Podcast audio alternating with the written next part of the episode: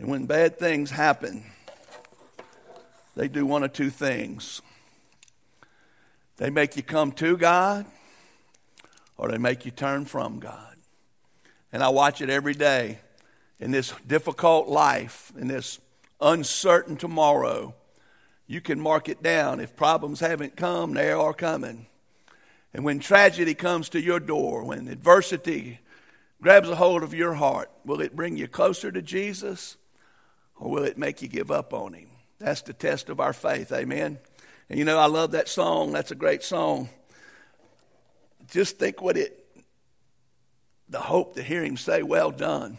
But my favorite part of it, he says, Welcome to the place where you belong. He done all that for us. All we can give back is a life to pay him back for serving us and hopefully one day hear him. Yeah, I made it possible. I saved you, but you lived for me and welcome to the place where you belong. Well done, my good and faithful son. Awesome. Great, great word this morning. I don't know about y'all, but how many of you planning on voting Tuesday morning? I don't think there's a hand didn't go up because you probably already voted like my mama. But I want to talk to us a little bit this morning from the Word of God. If you got a copy of it, I want you to turn with me to the book of Second Timothy I'm sorry, 1 Timothy, 1 Timothy chapter 2. And I want to talk to us a little while on the topic of voting, but more importantly, from what do you really expect this election to accomplish?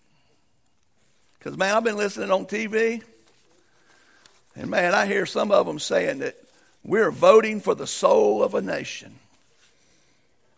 That America's future is dependent upon this election. Now, don't get me wrong.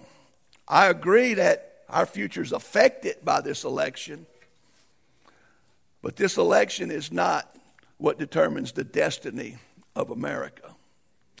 I believe with my whole heart what determines the destiny of America has more to do with what we do with Jesus, what we do with the Lord than it does on who we vote for. Although I'm voting because I believe voting is beneficial. If you read here with me this morning, I want to read something to you that we see the Lord tell us in His Word through the Apostle Paul that would have more effect on leadership over our nation than anything, even voting, yet we don't do it very often. If we was to have a meeting to do this Tuesday, you wouldn't even have enough to be worth turning air conditioning on for. But there won't be a one of us who won't go vote Tuesday. Get out of our house, disrupt our day, change our agenda to go vote. But how many of us would change our agenda today if we came to pray for these leaders? Because look what the Bible says in verse 1 of chapter 2. Therefore, I exhort first of all that supplications, prayers, intercessions, and giving of thanks be made for all men. All men. But especially in verse 2, it says, for kings and all who are in authority. In our way, that would be presidents and senators and congressmen. So that we may live and lead a quiet and peaceable life in godliness and reverence. You see, the Bible says that if we prayed for our leaders, and it says, For this is good and acceptable in the sight of God, our Savior. And I want you to notice what he says who desires for all men to be saved, but he doesn't just say saved, he says, and come to the knowledge of the truth. For there is only one God and one mediator between God and men, the man Christ Jesus. Father, in the name of Jesus today, I pray that as we look into your word this morning, that you would encourage us, that you would remind us that, Lord, our hope is not in the hands of men, but is already held by the hands of God. That you are our hope, you are our future. And for those of us who have been saved by your grace, who have knowledge of who you are and been saved, by your salvation, Lord, our destiny is set. We're going to be with you one day, like that song Sam just sang. in the place where we belong with you. But in the meantime, Lord, we need to be able to live a life for you here. So, Lord, speak to us today and guide us through your word. In Jesus' name, we pray. I want to ask you something. Will the election really change anything? Certainly it will. But do you really think November the 8th will be able to fix America's future? Now, I'm here, I'm telling you, I vote, I support voting. Take your God given right to go vote for the candidate that best and most likely will, hopefully, honor God. Make decisions that are being in accordance to His will, that will allow the truth of the knowledge of who God is and the blessing truth that He's given us to live by affect how they lead us. But voting's a lot like going to the doctor. I go to a doctor, and many times the doctor can fix me, and many times the doctor can cure me. But there's sometimes when you go to the doctor and he gives you news that your condition is beyond his ability to fix. You've heard the doctor tell many people before your life is in the Lord's hands. But you don't quit going to the doctor because the doctor still can help.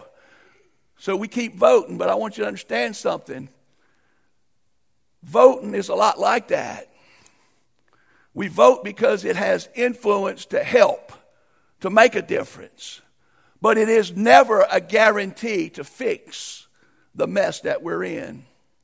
If you're honest today, America has gotten so far from God that it has not only affected us spiritually, that our spiritual health is in chaos and unhealthy but it's affected us mentally. If you look around today in America, we are mentally unstable. We are mentally unhealthy. People are living emotional train wreck lives. The greatest thing, the, I just read last week that the greatest cause of death for 18 to 35 years old is overdose on fentanyl. People who are mentally unstable emotionally not healthy enough to handle life just with God and turn to those such things. And many of you may not be on fentanyl, but you're dependent on other means to calm and help you emotionally besides Jesus. But guys, listen, if you look at the health of America as a nation, not is only America spiritually unhealthy, not is America experienced mental unhealthiness, but America, my friend, is even now beginning to experience physical problems in our health as a nation. And friends, today, if you look and you say what the Bible says, the will of God, that which it says is good and acceptable in the sight of God our Savior, is that He desires for all men to be saved and come to the knowledge of the truth. I believe that nothing has more potential to fix the spiritual, the mental, and the physical health of a human being than getting saved and having right understanding knowledge of who God is. And I believe nothing has more potential to bring a nation to its knees than when it turns from the knowledge of God and rejects Him and a relationship with Him through our Savior, Jesus Christ. If you look around, you're seeing the results every moment and every day of what it looks like when we turn away from the knowledge of God. You see, just like here, we have access to the knowledge of God and His saving grace. The people of God, people who knew Him and have Him, can turn from God. It's happened over and over in the book of the Old Testament. And if you turn with me to Hosea, Hosea chapter 4. I might should have told y'all to be looking for that one. It ain't one we look at very often. It's right next to Daniel. Daniel's right after Ezekiel. They both pretty big, so when you find them, go to the right. Hosea, he, he pastored in a time, he ministered when Israel was very much like America. They had committed spiritual adultery against their God to the point that he made him marry a prostitute as an illustration of the relationship between his people, the people of Israel, and himself. And guys, we are that far from God today in America. And if you look there with me, it says in verse 1 of chapter 4 Hear the word of the Lord, you children of Israel, not the lost, the people of God. For the Lord brings a charge against the inhabitants of the land. That word charge literally means a legal complaint, it's a spiritual diagnosis. And look at what he says there is no truth or mercy or knowledge of God in the land. I don't know about y'all, but that's a pretty good description of what I see outside of God's people and even in God's people today. There's no truth anymore, there's no mercy anymore. There's certainly a loss of the knowledge of God in our land today.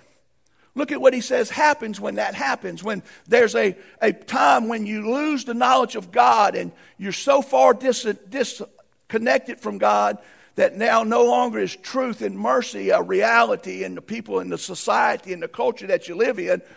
What does that cause? Well, look down there at verse 6. My people are destroyed for lack of knowledge. If there was ever a time where in America needed to hear about the knowledge of God and who He is and the difference He makes, it's now. And voting Yes, that's going to make a difference, but I want to show you something. He says, My people are destroyed for lack of knowledge because you have rejected knowledge. You've rejected my knowledge. I also will reject you from being priest for me. That's my representative. A priest is a mediator between God and people. And God looked at Israel as his priesthood nation to represent him to the lost world. That's what we are as Christians. And then he says, Because you have forgotten the law of your God, the word of God, I also will forget your children. You know what happens when that happens? That's what I want to talk to you a little bit this morning. Because since its founding, the United States has been a majority Christian nation. Whether you want to believe that or not, history teaches it, proves it. But the reality, and while it's still the dominant religion, the country's Christian majority has been shrinking, if you haven't noticed, for decades now. Now, a new study from the Pew Research Center shows that as of 2020, the number of Americans who now identify as Christians is about 64%. And this is research that's done, calling and talking, and it's from the best research we can get, only 64%. You might say, well, that's still pretty good, but in the early 90s, as recently as the 90s, about 90% of people surveyed in the U.S. consistently identified themselves as a Christian, and it was that from the 90s all the way back as far as they've ever done it to the 50s. From the 50s to the 90s, we were at 90%. If you called people, and you could call thousands and call them from all over different sections of America, 90% would say, I'm a Christian. From the 90s to the 20, it went to 64%. And if the trend continues, the Pew Research Center predicts that Christians could become a minority in just a few more decades. I believe we're already a minority because I don't believe 64% of them are really Christians. Meanwhile, those who are not affiliated with a religion, especially Christianity, has grown from 16% in 2007 to over 30% in 2020, according to the same research. What that means is they call them the religious nones. People who describe themselves as atheists, non believers in God, are 30%. There's a book called Transformational Church by Thom Rainer. He was the Lifeway director for Southern Baptist Convention for years. He's written many books. Him and another research analyst who writes books for Lifeway named Ed Stetzer. That name may ring a bell if you're a regular reader of Lifeway material. They wrote a book called Transformational Church. And in that book, they say one reason for the recent shift in America is due to the sea of statistics supporting the fact that we have become a predominantly lost nation. There is no knowledge of God in the masses. There is no understanding of saving truth amongst the people out there. And that's the bigger problem than who we vote for. As a matter of fact, this is what they say in the book. Only two countries have more non believers than the U.S. India, Hindu, China. The U.S. is the third largest mission field for the gospel of the Lord Jesus Christ in the world if you go by people who don't have knowledge of God's saving grace. But we don't want to admit it. And what we're seeing is the problems that exist when the knowledge of God escapes the land. There's no longer truth. Do you notice how truth is nothing anymore that's really valuable, that even matters? You can lie, that this fact check. Oh, Lord, is that a joke? Depends on whose side you're on, whether or not your fact checker means anything. But, guys, think about this.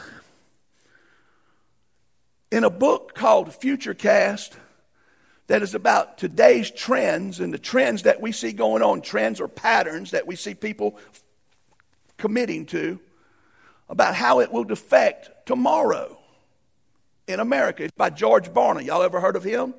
George Barna Research. He's a Christian research, does biblical. He, he did a study in 2010, and he asked thousands upon thousands of people who were Americans like us. And he did a survey and he asked six questions concerning a biblical worldview and what you believe about the knowledge of God and his biblical truth. And they're basic, common sense. If you don't believe these, it's hard to believe you're a Christian questions. Absolute moral truth, does it exist? Do you believe there's an absolute moral truth? If you don't believe that, I doubt you can be saved. The Bible is totally accurate in all of the principles it teaches. Do you believe this book is full of mistakes? Or do you believe it's accurate? Satan is a real being, a real force, not merely symbolic. He asked them that. Number four, he said people cannot earn their way into heaven by trying to do good or by doing good works. Salvation is totally a gift of grace. He asked him, number five, Jesus Christ lived a sinless life and was totally holy.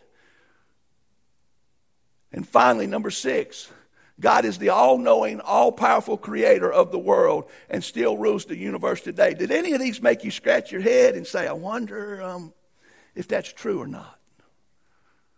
But when America at random was surveyed after being asked these most basic biblical truths, only 9% of American adults surveyed possess this view. 9%. and only 19%, one out of five, who profess to be a born again believer, believed all six of those. 19%. So I ask you this morning do you think voting can fix that? Not that I'm not for voting, because Lord knows we can easily, hopefully, get better than what we got. but I want you to think about this. The farther people get from the knowledge of the truth, the farther we give up on God's truth, and the farther we miss accept our own truth, the more consequences those choices will result in that are not favorable for the people who live according to that way. Well, my question is, is what happens to people who willfully ignore God and reject his knowledge? What happens? Well, he says right there, if you look in verse 16, he says, For Israel is stubborn, like a stubborn calf. Now the Lord will let them forage like a lamb in open country. Do you see what happens to a person who's stubborn against the Lord, who rejects his knowledge, who doesn't allow him to have guidance and lead as the shepherd? He just turns them loose like a, ra- a lamb out in open range. Friends, a, a, a lamb in an open range is a lamb without a shepherd. And a lamb without a shepherd has no protection, he has no provision, he has none of the comforts and the helps of having the presence of the shepherd in his life. He said, because Israel is stubborn.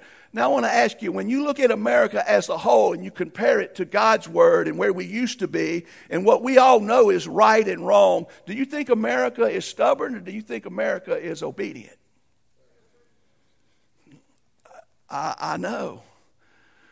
But you see, the Bible tells us everything. It gives us the knowledge. It's not by lack of knowledge. If you was to look in Romans chapter 1, let me show you what it looks like to be a lamb without a shepherd, to be turned without guidance from the Lord, because that's what he does to everybody, individuals, families, communities, and countries when they reject the knowledge of God.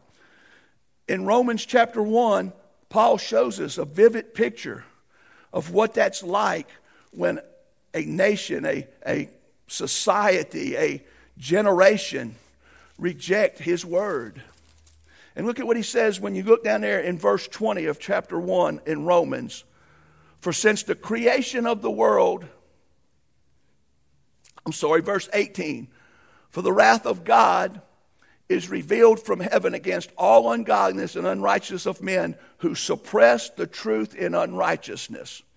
So men can suppress the truth in unrighteousness because what may be known of God, that's knowledge of God, is manifested in them, for God has showed it to them. There's nobody that doesn't realize and understand there's a God. God has showed it to us. He showed it through us to His creation. His invisible, his invisible attributes has shown us that there is a God. But guys, listen, not only did we know there's a God as a creator in America, no Christian nation has ever had bigger or more advantage of knowing Him through His Son, Jesus Christ, and specifically through a relationship from salvation. There's more churches on American soil than any nation in the world that was built for the glory of Jesus Christ to proclaim the gospel. And at one time, we was the most gospel influenced, greatest example of what Jesus makes a difference in a people than any other nation in the history of the world. America was. So not only do we know God through His creation, through the things He's put around us that just expresses His presence, we know Him through what He does through His Son Jesus and through the testimony of the difference His gospel makes. But, guys, with all of those advantages, somewhere, somehow, one day, a trend began to happen in the heart of America. And as America began to turn the majority is no longer those who want to believe in God. The majority now are those who want to not believe in God. At least not the God and by His knowledge, according to His Word. And so, what happens when we willfully disobey and reject and do not want to retain the knowledge of God? Well, look what Paul says right here. He says in verse 21 because although they knew God, they had knowledge of God, they did not glorify Him as God, nor were they thankful, but they became futile in their thoughts and in their foolish hearts. They were darkened. And listen what it says professing to be wise, they became fools. And guys, if you look around and you compare some of the things we see happening from leadership in America today, who they think they're wise and they think they know everything and what we need, there's some fools out there. The most recent addition to the Supreme Court justices, our latest Justice Ketanji Brown was asked by one of our U.S. senators to define a woman. And she said, I'm not a biologist. I'm not able to do that.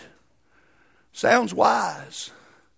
But there ain't another animal that can't tell the difference between a, mo- a woman and a man but us.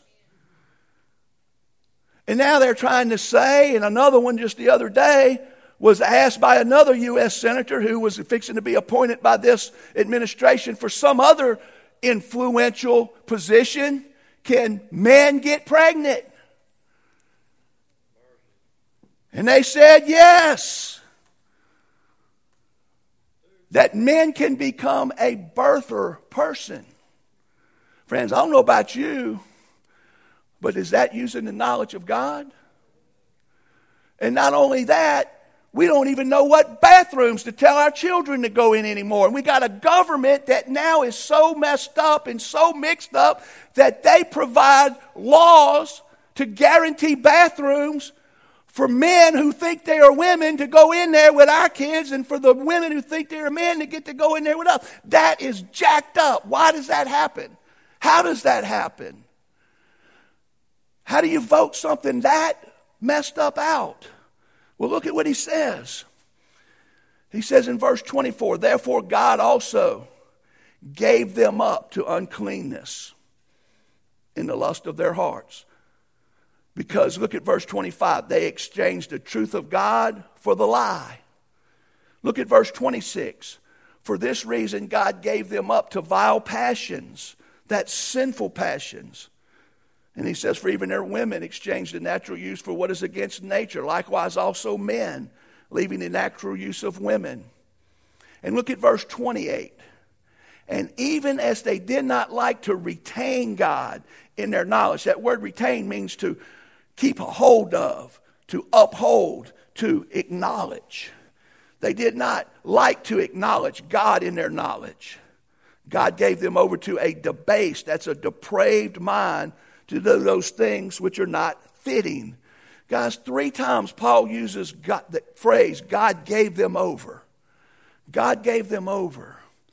Friends, I don't know if you are willing to take a true diagnosis, but if you go to a doctor and you got something that can't be healed, that he can't fix, do you want him to promise you he can fix something he can't? Do you want him to pump you up and give you a lot of hope? Or do you want him to tell you the truth? I'm going to do what I can. I'm going to try to make it as best for you.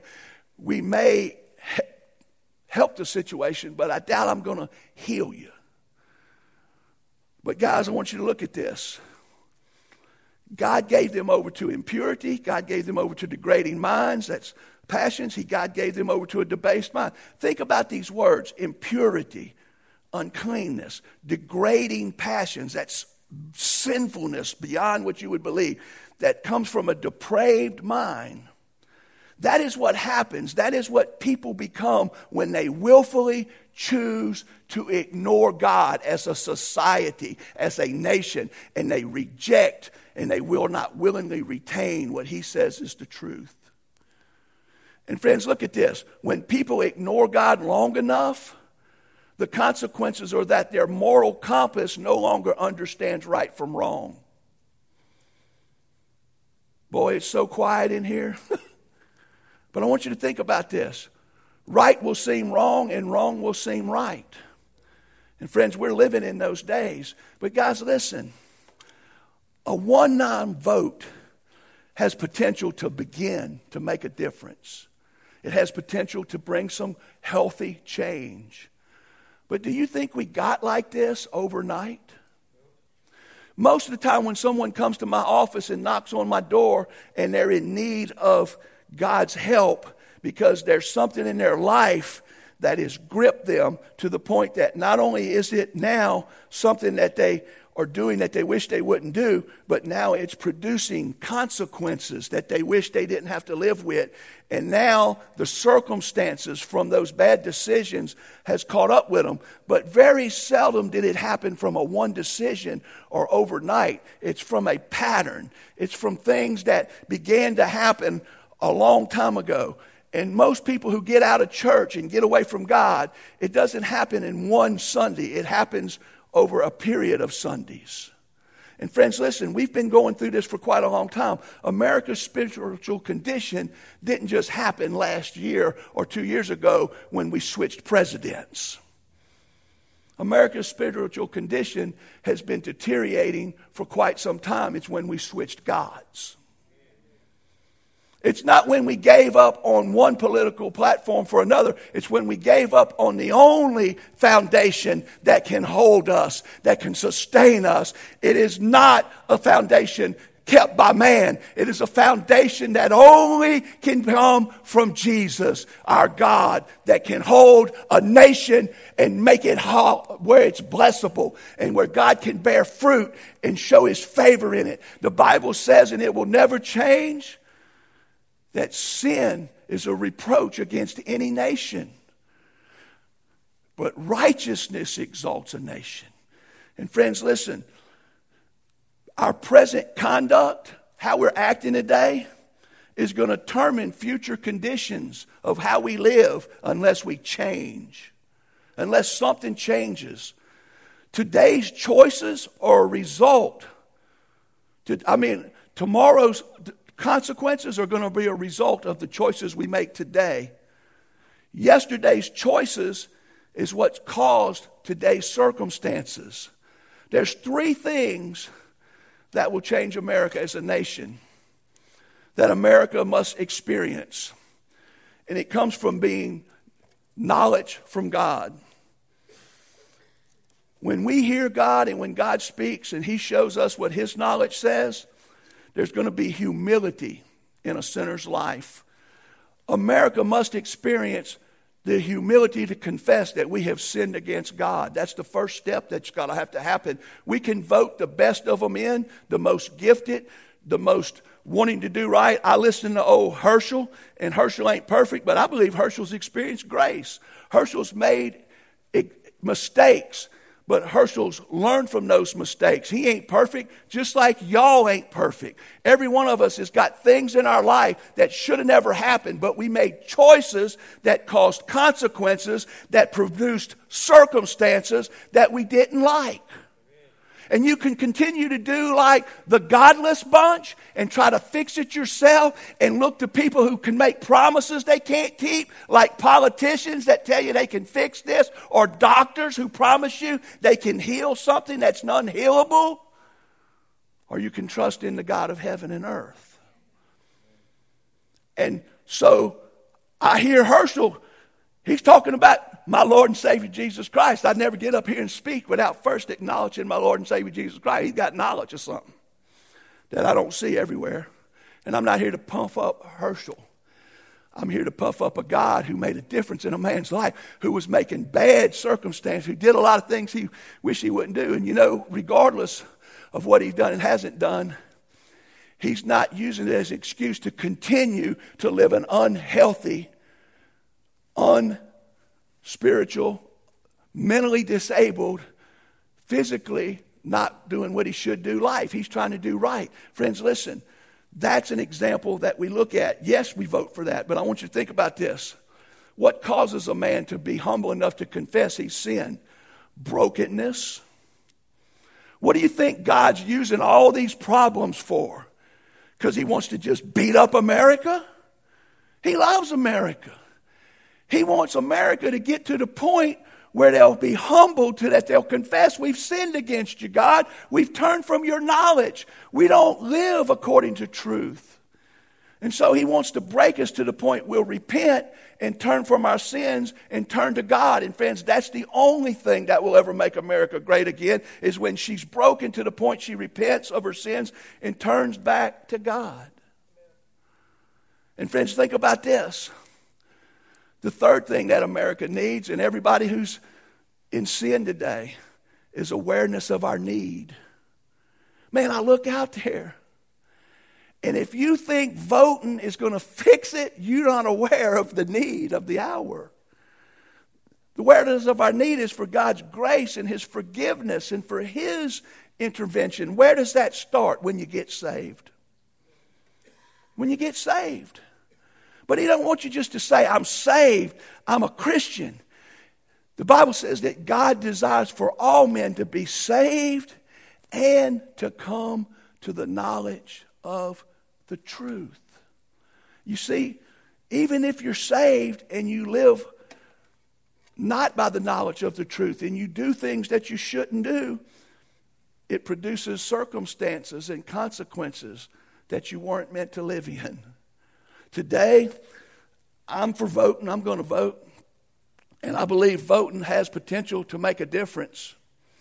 But until the church gets broken enough and becomes humble enough and becomes aware enough to talk about praying for leaders and having meetings to pray for leaders to the point that that's what consumes us if you hang around the average Southern Baptist church member today, he talks more about this election than he does about people getting saved. He's got more of all his attention on po- political leaders than what God could do with one. That's why when I hear one say, Jesus, he ain't ashamed to stand up there, that's a starting point to where I think I could vote for him. But how many do we, if we're honest, will stand up and proclaim the name of Jesus as my Lord and Savior? Will say, I believe the Bible is the holy Word of God. Until we get back to the Word of God, nothing's going to truly change. Friends, if we can see how bad it looks from here, can you imagine how much bad it must look there in Washington? Inside of all this stuff that's going on, friends, this is beyond any vote that it will ever fix. A vote can help it, but in the end, the only one that'll heal this is God Himself. Today, I'm here to encourage voting. Go vote for people who we think will honor God, who will best represent what we believe as children of God, would honor the Lord. But don't think and don't get caught up in some good people who are saying this is going to change. This is for the soul of a nation. The soul of this nation is not dependent on what we do to Tuesday. The soul of this nation is dependent on what we do with the Lord and where we put God. You say, well, what's that got to do with me? It starts with us. Is your life a representation of what it means to live not only with the knowledge of God, but by the knowledge of God? Is your life built upon the foundation of the Lord Jesus Christ? Because this is what Paul said these people who God turned over, he gave them over. Three times he says he gave them over. And each time he gave them over, it caused something that I see in American society today depraved minds, sinful passions. Man, it's everywhere you look, it's, it's an epidemic. But, friends, listen, Jesus said this. He said there's two kinds of people when it comes to what we do with God's knowledge, His truth. And it ain't just believing it. It's believing it enough to live it. Remember what Jesus said? He said, There's two kinds of men, and we're going to close. There's two kinds of people who hear my truth. There's a wise man who builds his house upon the rock, and there's the foolish man who builds his house upon the sand. They both believe in God enough to listen to Jesus. Jesus says that the wise man heard my words. He heard my knowledge. And when he heard my knowledge, he didn't just say, Amen, hallelujah, and go out and do whatever he wants. He says, when he heard my wisdom, when he was given access to it, he, he retained it. He hung on to it. And when the storms came and the winds blew and all the adversity of life came against it. And are we not in the storm? Do we not see the winds blowing upon the lives of every American family and the very foundation of who we are as a free nation? He says, when that adversity came, they didn't just agree with me, they obeyed me and they built their house upon that foundation. That's the wise man, and his house stood. But the foolish man, and there's a lot of us, we hear it, we believe it, but we don't do it. He said he built his house upon the sand. And when the same exact waves and the same storms and the same adversities came, his house fell and great was its fall. And when I look at the house of America, I'm fearful she may not stand much longer. When I look at the homes that make up the cities and the cities and the conditions of them and the community collapse that we see around us, could we vote? Could we change mayors? Could we get enough new councilmen? Could we ever get the right amount of whoever you think it would take to fix it, to fix it? Or would we need to just fall on our face and say, Jesus, we've been fools. We've lived on the sand. And the foundations of our very lives are collapsing. And we need you. Because I'm telling you, when we come to our senses, we will fall on the rock that can't be moved. And we'll get out of this sand that we're all trusting in. I don't like inflation. I don't like high gas. But, guys, if you read in the Bible, there's a lot worse things to have to deal with. What I believe in is that Jesus can help anybody in this room today if you're willing to get real with him. This morning, I guarantee you there's somebody in here that's not saved. You've never truly acknowledged Jesus and asked him to be your Savior, confessed your sins, repented, and was willing to turn to him as Savior and Lord and say, Lord, will you save me? He'll save you. Everybody. How many of you knows what I'm talking about? You know what? Think about this. The majority of professing Christians today is only 64%. 64%. So that means a lot of them aren't even really Christians. But if we look at the percentage of true Christians, I don't know about y'all, it's a miracle. One day we heard the truth and we believed it. We met the King of truth, Lord Jesus, and we know him. Do you realize the blessing it is to be sitting here this morning saved with the knowledge of the truth in your life? and your life built upon that foundation, do you realize the advantage that we have over the average American? And we sit here with all of those benefits while they sit out there lost, undone, without God. And we think voting is going to fix it. It's time for us to leave here and share the good news. It's time for us to go and find people and give them help. Church is not only when we gather, true church begins when we leave. Who are you trying to witness to? Who are you trying to share that knowledge with? This morning, I'm going to ask the person who's not saved, you know who you are, if God's dealing with you, to come and give your life to Christ. But I'm going to ask everybody else to examine your heart this morning and say, Am I living a life that is built upon the truth? Because you see, Israel over and over made the same mistake. They turned from the knowledge of the truth. And what would God do? Exactly what he's doing to America. He would allow consequences to happen that produced circumstances that made them break to the point they confessed and they would be aware of their need and they'd come back to God. And every time you can look at it over and over and over, He would forgive them, He would heal them, He would restore them, and He'd make them right with Him again, and they'd live for a season and then they'd fall away. You can be saved this morning and fall away. Come to Jesus. He's calling you. He loves you. He's saying, Come to me, all who are weak and heavy laden, and I will give you rest. Take my yoke upon you and learn from me, because He says, My way is easy and my burden is light. I'll help you if you'll just yoke up with me. Come to Christ. Because when a church comes to Christ, Christ comes to her and He is our hope. I'm going to vote.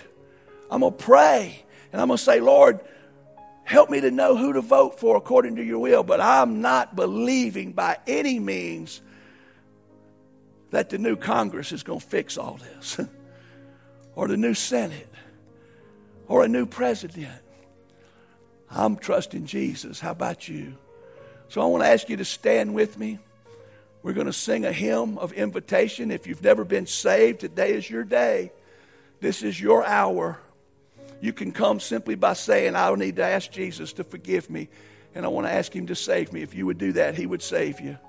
But there's a lot of us here that you're not living for the Lord. You're not under the knowledge of God. And, and look at our country. Is our country not worth doing more than just voting for? Is our country not worth getting out of a pew coming to an altar and praying for? Is a country not worth more than just going out Tuesday to pull a lever? I say bend the knee for America if you love her. Kneel at this altar for God and ask Him to come. Because I'm telling you, God has a plan for America, or we wouldn't still be here. Jesus is coming back. They say, Why ain't He come back? Because He's long suffering, patient, and kind, and He's he's not wanting any to perish, but all of us to come to repentance. That's what he's waiting on. So come today. Humble yourself. Show you're broken. Show you have a need and an awareness that we need you, God. And God will bless America. He'll bless the church. He'll bless your family. I'm asking you to just listen to God this morning as we sing. What we're going to sing, we're just going to play. All right. Well, if you need to come, come while you can. Thank you.